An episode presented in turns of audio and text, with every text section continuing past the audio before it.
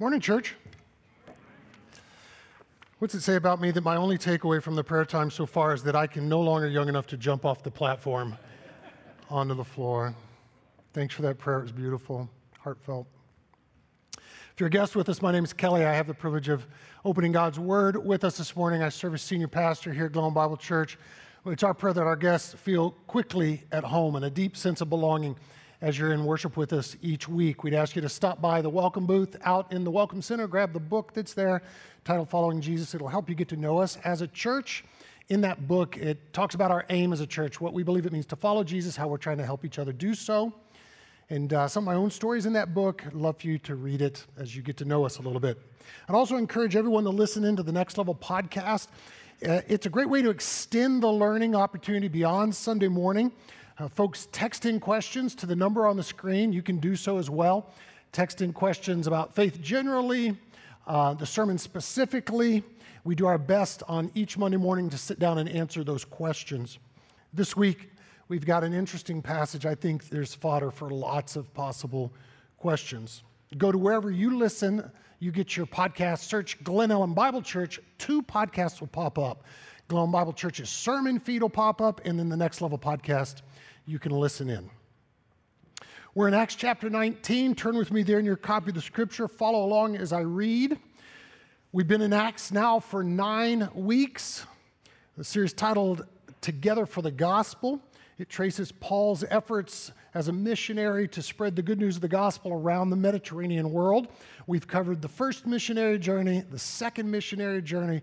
This morning, we are near or into the, the third missionary journey before I read Paul's experience in Ephesus, let's look at a map up on the screen, get our bearings. This is a map of Paul's third journey. He takes off from Antioch, which is on the right side of the screen in ancient Syria. He's going to uh, cross the Taurus Mountains near his hometown Tarsus, and then proceed into Cilicia, a region there of, near the Mediterranean uh, coastline. And then he's going to make his way to towns to visit churches that um, he's been to during the first and second journeys. He's going to encourage believers there in Derbe, Lystra, Iconium, Pisidian, Antioch. Now, I love maps, not simply because I'm a social studies geek, but I like to put maps up because it reminds us these were real trips, visiting real people and offering a real hope through faith in Jesus Christ. This isn't make believe. The New Testament is grounded in historic record. And so we know the, the cities visited, and uh, we're thankful for the report of this historic, uh, these historic trips. In fact, here it's a couple more pictures. These pictures of the Cilician gates, right? So he goes from Antioch into Tarsus. He has to cross a mountain range, the Taurus Mountains. The Taurus Mountains are about 10,000 feet high at places. They're rocky, snow covered. And so, certain times of year you couldn't get through at all, but there is a pass that you can still drive through today, which Paul most certainly took to get across the mountains. It's the Cilician Gates, is what they're known. And so, here's pictures of it. And again, just kind of grounding this in history, Paul certainly must have used this pass to get uh, into Asia Minor, what is today modern Turkey. And so I'm in Acts chapter 19, and we're going to read, I'm going to read seven verses. Follow along as I read. While Apollos was at Corinth, Paul took the road through the interior and arrived at Ephesus, Ephesus, port city on the Aegean Sea. There he found some disciples and he asked them, Quote, did you receive the Holy Spirit when you believed? Close quotes. They answered, no. We've not even heard that there is a Holy Spirit. So Paul asked them, then what baptism did you receive? John's baptism, they replied. Paul said John's baptism was a baptism of repentance. He told the people to actually believe, believe in the one coming after him, that is Jesus. On hearing this, they were baptized in the name of the Lord Jesus. And when Paul placed his hands on them, the Holy Spirit came on them, and they spoke in tongues and prophesied. There are about 12 men in all. We'll stop there for today. I wonder what Paul saw going on in the lives of these 12 men or what he heard from them that made him ask the question Did you receive the Holy Spirit when you believed? I wonder what data he was taking in in his interactions with them that made him ask this question. I'm not sure what he uh, saw or experienced from them, but we should understand clearly from this passage that it is entirely possible to hang out around the church, to hang out with the people of God, even behave as a disciple, and not have received God's great gift of the Holy Spirit. Which is to say, to hang out around the church, to hang out with the people of God, and not actually be believing in Jesus. Have you received the Holy Spirit? Which is the same as asking, Are you trusting in Christ as Savior? The men in today's passage, they answered no to the question, Have you received the Holy Spirit? They, had said they haven't even heard of the Holy Spirit. Yet the Bible teaches clearly that God is one with three distinct persons Father, Son, and Holy Spirit. Each person within the Godhead is fully God and distinct in essence, and each has a distinct and complementary role to play in salvation history. God the Father, God the Son, God the Holy Spirit. The Spirit's role in salvation history is clearly detailed throughout Scripture. I've collected a few examples. They're on the screen. This list is not exhaustive by any stretch of the imagination. In fact, a great study is to open Acts and just read all the times the Spirit's mentioned and what the Spirit's up to. The Spirit convicts of sin, righteousness, and judgment. Come, Holy Spirit. Convict us this morning. That's a part of the Spirit's role. We have nothing to fear from the Spirit. The Spirit wants to care for us in this convicting work. It's Jesus who describes these activities. The scriptures, John 16. It's to your advantage I go away. It's the upper room discourse, the last night he's going to have with the disciples. It's to your advantage I go away. They don't want him to go away. but if I do not go away, the helper, capital H, the helper will not come to you the person of the Holy Spirit. But if I go, I'll send him to you, and when he comes, he'll convict the world concerning sin, righteousness, and judgment. The Spirit indwells believers here, now, this morning. Praise God. John 7, we read, He who believes in me, it's Jesus talking from his inmost being will flow rivers of living water. And then John describes, he interprets what Jesus is talking about in John 7. He says, But this, by this he spoke of the Spirit, these living waters springing up, this presence that's got unending power. But this he spoke of the Spirit, whom those who believed in him will receive. And then uh, 1 Corinthians 6, Paul asks rhetorically, Don't you know that your body is the temple of the Holy Spirit who is in you, whom you've received from God? The Spirit seals believers, guaranteeing salvation. Do you know we don't guarantee our salvation? We're not holding on to God, He's holding on to us. In Ephesians 1, we read as much. Paul's writing to the believers in uh, the city in which Acts chapter 19 is set. He writes a letter to them later.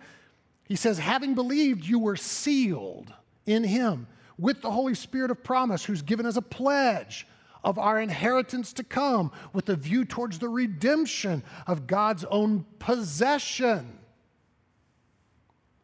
We were bought with a price. We are not our own. The Spirit empowers believers to live righteously. Galatians chapter 5, verse 16. So I say to you, Paul's writing, live by the Spirit, and you'll not gratify the desires of the sinful nature, the desires of the flesh. And then he goes on to give a, a little list of the desires of the flesh, as well as a little list of the fruit of the Spirit so that we can see the difference in living according to the flesh and letting the Spirit bear fruit in our lives, or having the Spirit bear fruit in our lives. The Spirit gifts believers for service. Acts chapter 1, verse 8. Christ is about to ascend, go back into heaven. He's already been raised. He's taught now for 40 days on the earth, his disciples, and he's about to go back to be with the Father. He says, But you'll receive power when the Holy Spirit has come on you, you'll be my witnesses. 1 Corinthians chapter 12, Paul's detailing the, the role of the Spirit in the life of a believer. He says there are varieties of gifts, all types of gifts that the Spirit gives, but the same Spirit, to each is given this manifestation of the Spirit for the common good. We see a couple gifts in action in today's passage tongues and prophecy for the common good. The gift, te- uh, the Spirit teaches believers how, how to live. John 14, again, it's the upper room discourse. It's the night before he goes to the cross. He says, the Helper again, capital H, the Holy Spirit. John 14, 26, whom the Father will send in my name, he'll teach you all things. It's not, I'm not doing the teaching. Lord, help us if I'm the best teacher in the room this morning. The Holy Spirit's about. He's in and among us and working, and He's speaking to our hearts and our minds. He's convicting us of sin and righteousness. He's our teacher, the teacher of our kids downstairs, the teacher in our homes when we open God's Word. The Spirit's our teacher. He's leading us into righteousness. After his resurrection, before his ascension, Jesus spent 40 days on earth teaching his disciples about the kingdom of God. During that time, he promised them the coming Holy Spirit. And he said to them, Don't leave Jerusalem, stay here. They wait 10 more days for a total of 50. Pentecost, which means the 50th day, right? Pentecost, it's the condescension of the Spirit. He says, Don't leave Jerusalem, but wait for the gift. The gift my Father promised, which you've heard me speak about. Then he draws the distinction that Paul draws in Acts 19. He says, For John baptized with water, but in a few days you'll be baptized with the Holy Spirit.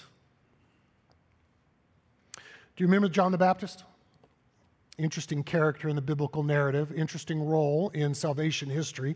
He was the cousin of Jesus, born to the old lady Elizabeth. I call her that because the scripture notes that she was beyond childbearing age and had waited many, many years. The birth of John, her pregnancy is miraculous. Zechariah, the doubter, priest before the altar of God, right, who struck dumb, he can't come out and, and describe what he's seen, and he can't speak until uh, the day that the, the angel allows him to speak again. John the Baptist is born to Elizabeth and Zechariah for a very particular purpose. He's to prepare the way for God's Son. He preaches in the wilderness repentance, calling the nation of Israel to confess and, and return to faith in God.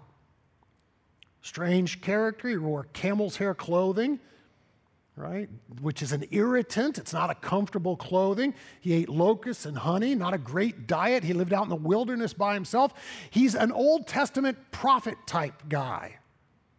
There had been silence before, between the close of the Old Testament and the, this dawn of the new era for some 400 years. And then John the Baptist comes preaching in the wilderness repentance. Interesting to learn that when Paul distinguished between John's baptism and Jesus' baptism in today's passage in Ephesus, chapter 19, Acts 19, he wasn't the first to draw this distinction. He did so only because Jesus had done so.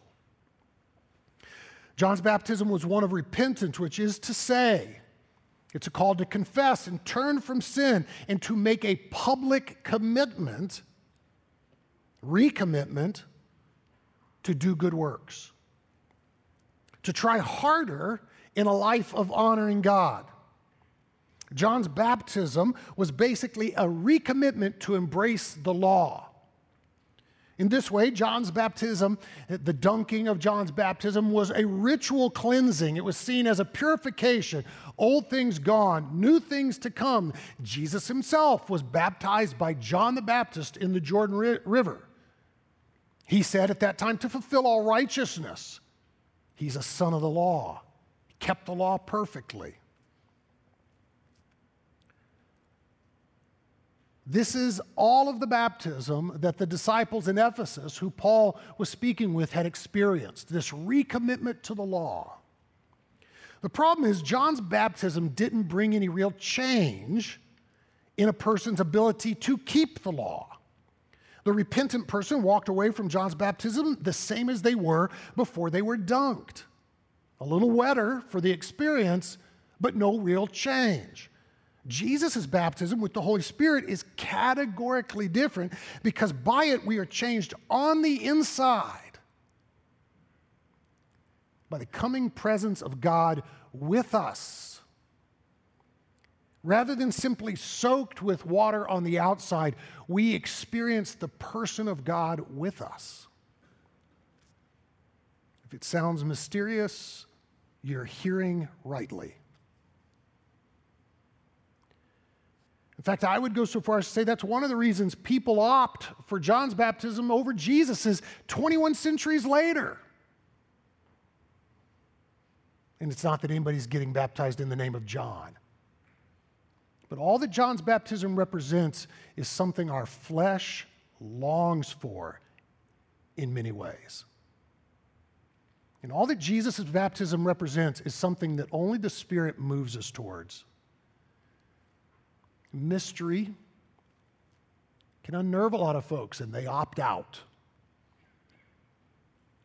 Our tradition, the Bible church tradition, the, the fundamentalist, uh, the reformed movement, um, often described as the Trinity as Father, Son, and Holy Scriptures. That is not the Trinity.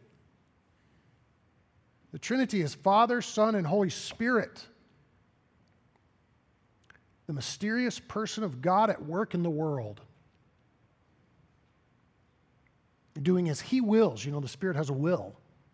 And some people opt out of following Jesus because they don't like the mystery of the Spirit.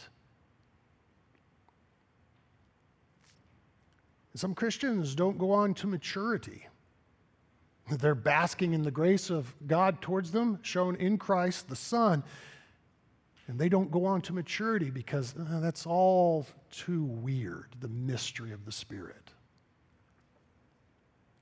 The writer of the New Testament book of Hebrews described the uniqueness of this new baptism writing, and we saw it on the screen this morning.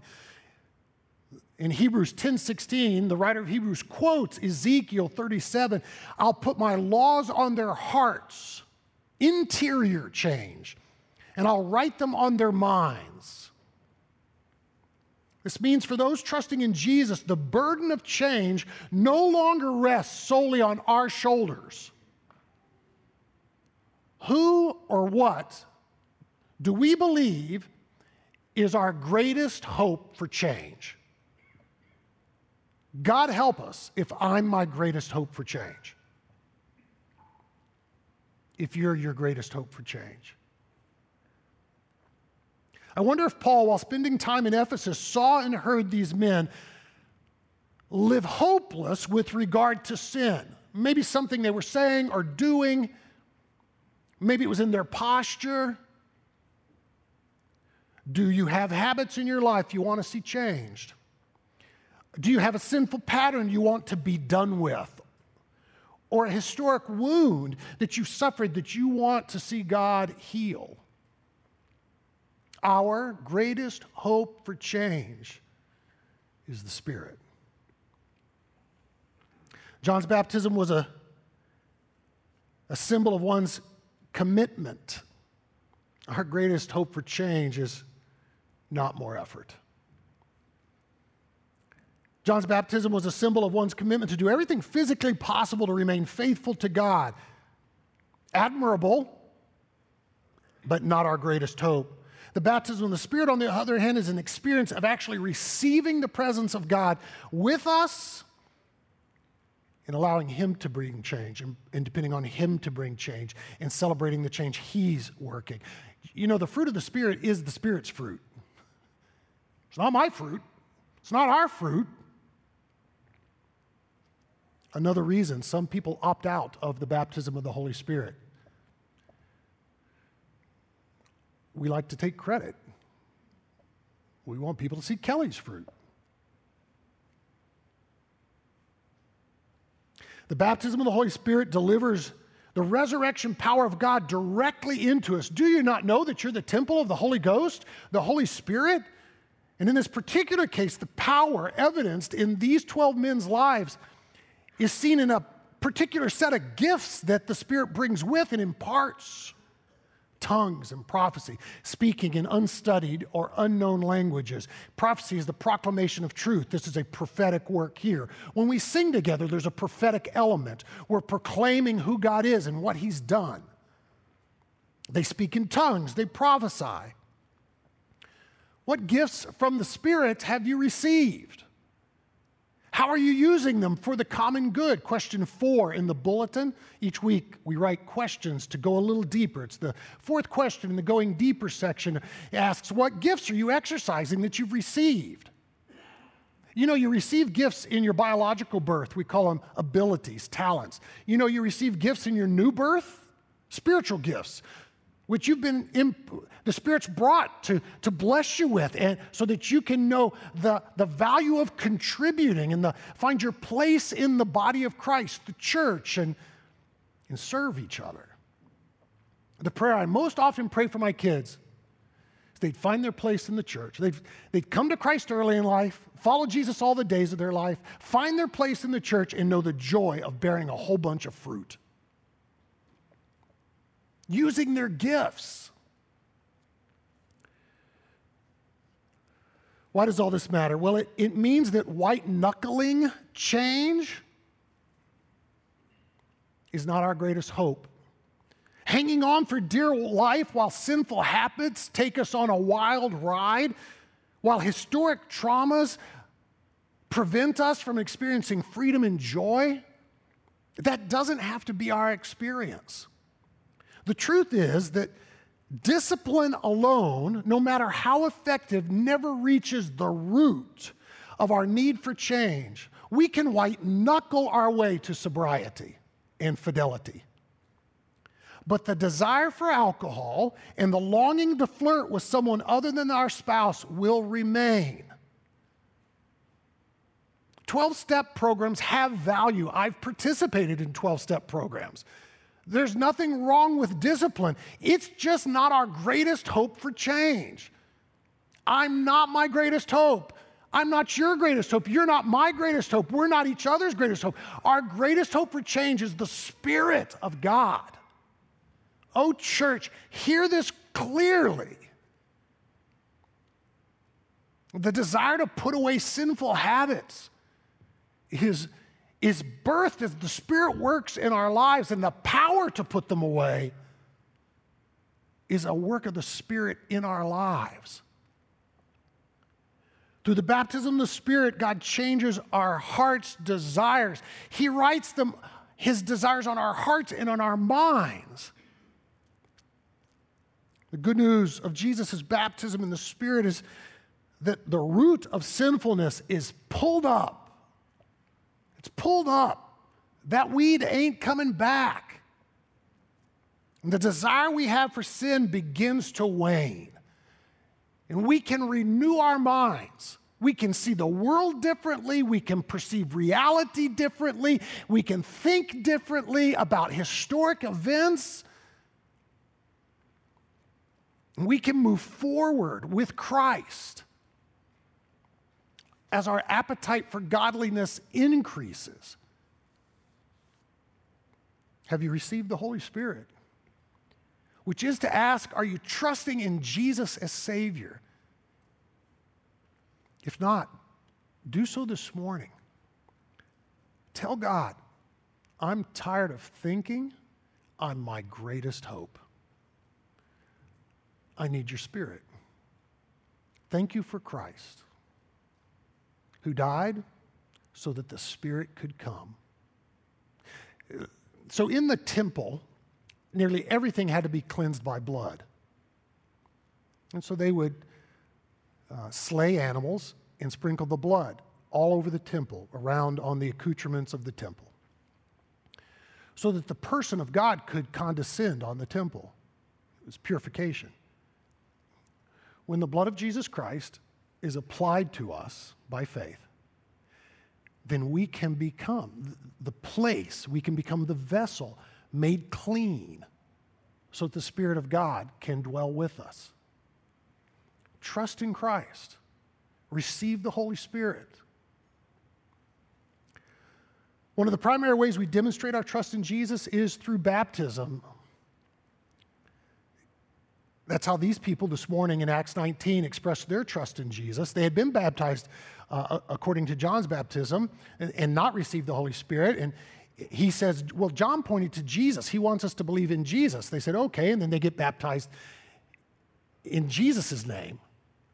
And they receive the Holy Spirit in a fairly demonstrable way. Paul didn't make that baptism up himself. Jesus was baptized by John.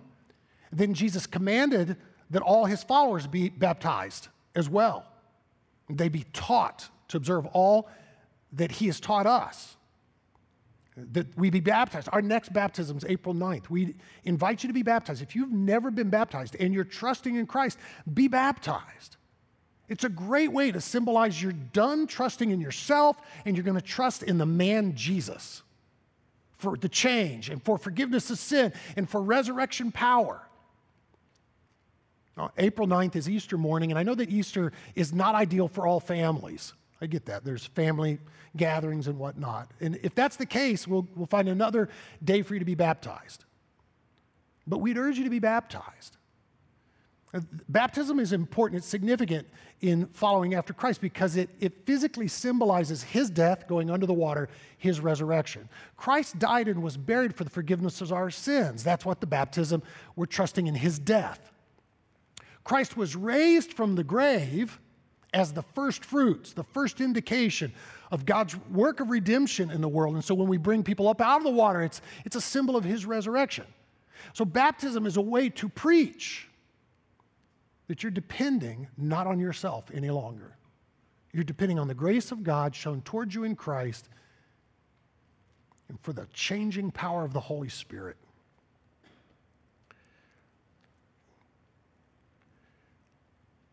The good news of the gospel is that the same spirit that raised Jesus from the dead, get this, the same spirit that raised Jesus from the dead lives in us. Paul writes that in Romans 8:11.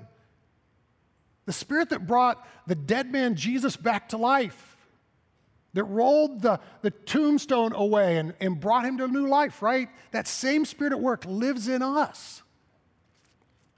It's good news. But I'll be, re- I'll be direct with you.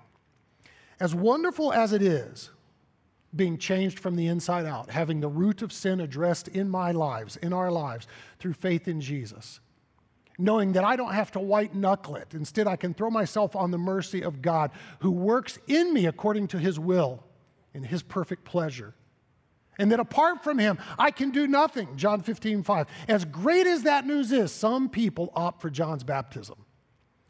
21 centuries later, there's still people saying, No, I want to demonstrate independence. I don't really like the notion of being dependent on another man, Jesus, on the Spirit of God. I, I want to show that I can do it. Some people prefer independence over dependence.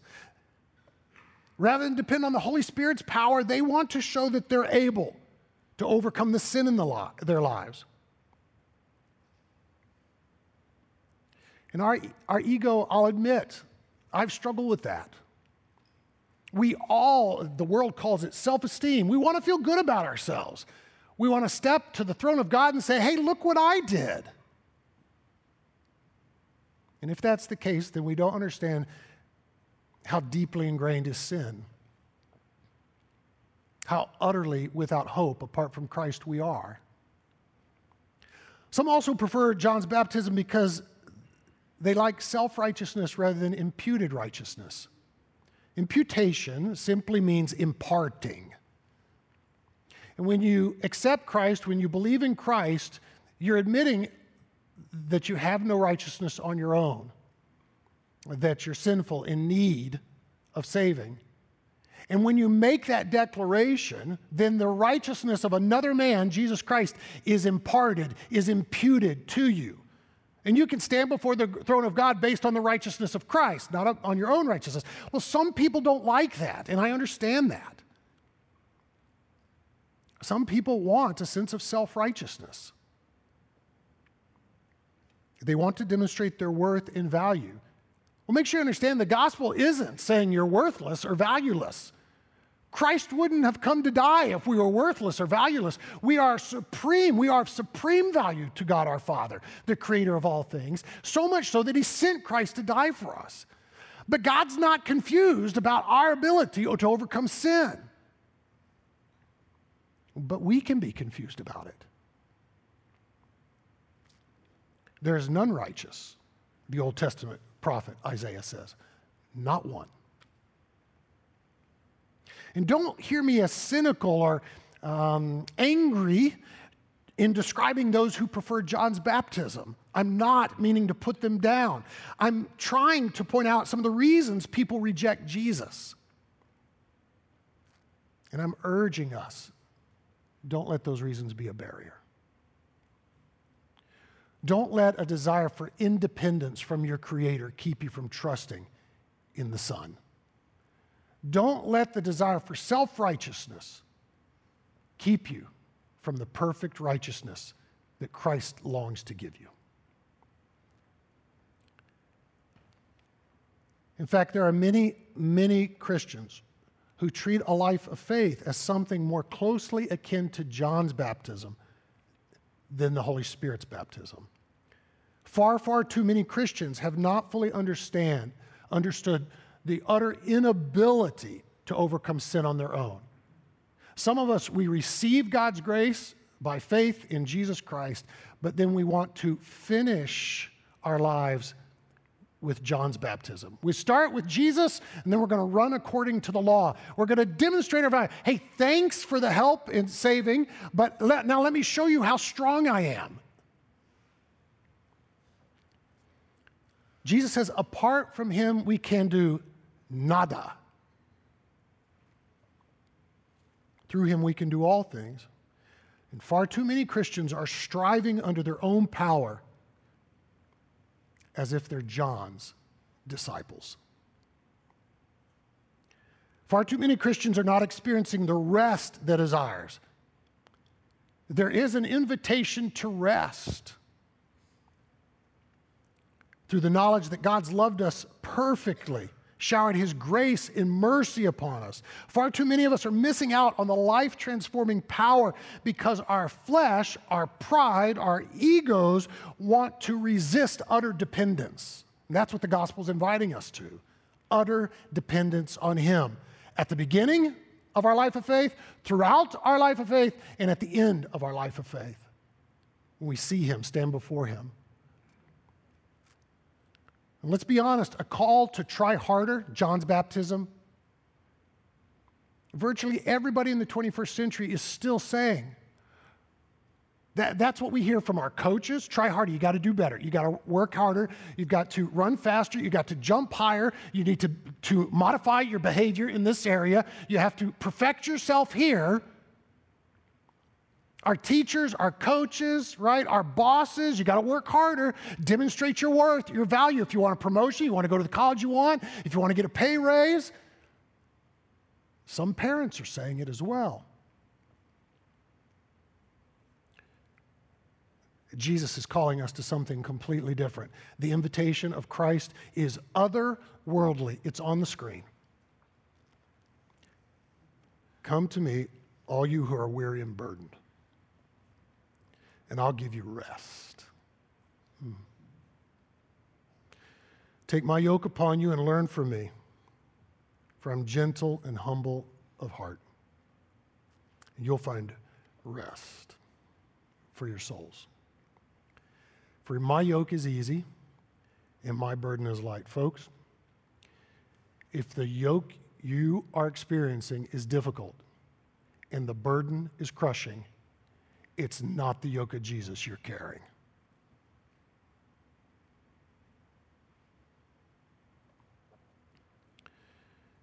And of course, there's nothing wrong with discipline. Discipline is certainly a part of discipleship. They share the same root word discipline, discipleship. Discipline in my life, our lives, the lives of believers, is only as effective as our dependence on the Holy Spirit. It's only as effective as we learn from the gentle and humble one, Jesus Christ. Is that your experience of who Jesus is? Or is he harsh and demanding? That's not our Savior. Too often, discipline in many Christians' lives is simply a fleshly attempt to demonstrate our own power, prowess, abilities.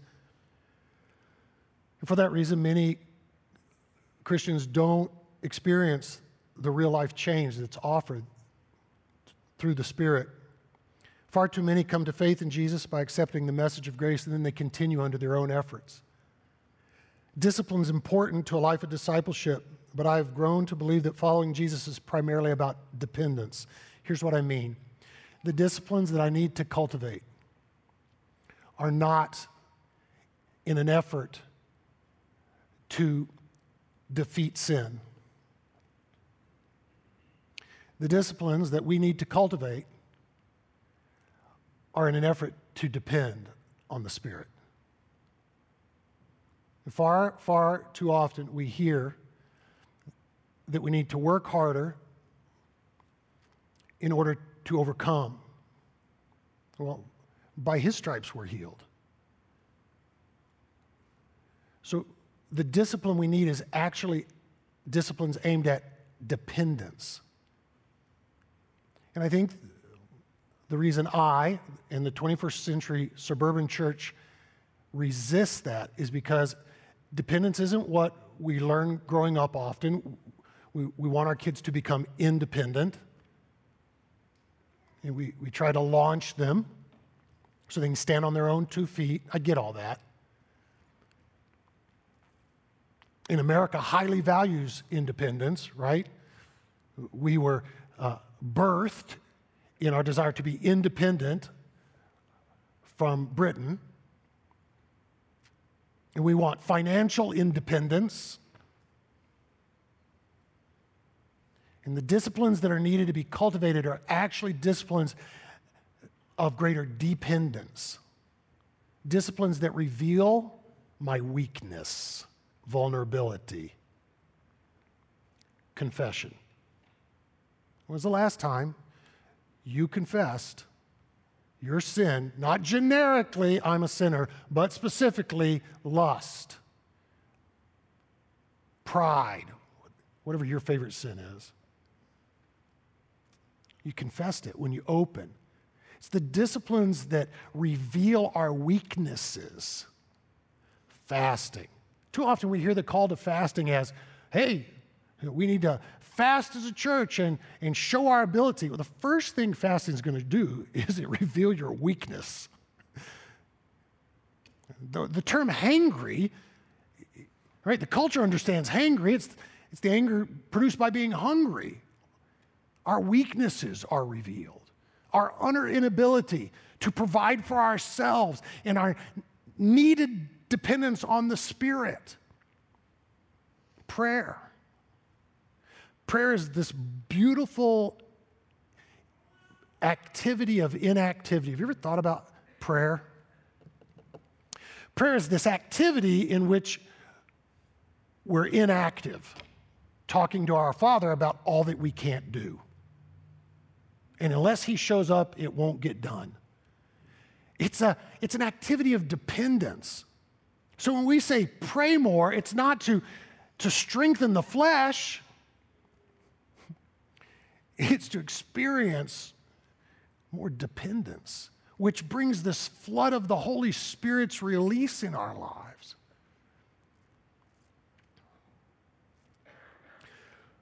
Humility. I I've come to believe that the disciplines Christ is calling us to consistently require humility, and that's why I resist them. That's why I resist them, because I often wait till pain uh, requires humility, you know, a dysfunction of some sort. So the rest he's inviting us to is a rest of utter dependence. Let me pray for us toward that end. Father, I want to pray for your goodness to us as a people. We thank you for the baptism of the Holy Spirit in a room full of people that have, in fact, received your Holy Spirit. I pray we'd continue under the power of the Holy Spirit, not under our own power. Oh Lord, forgive us when we seek our own glory and think we'll do it on our own and that we're be impressive. Thank you that you value us completely, that you love us totally and perfectly and are patient with us. Would you draw us into disciplines of greater dependence? In Jesus' name, amen.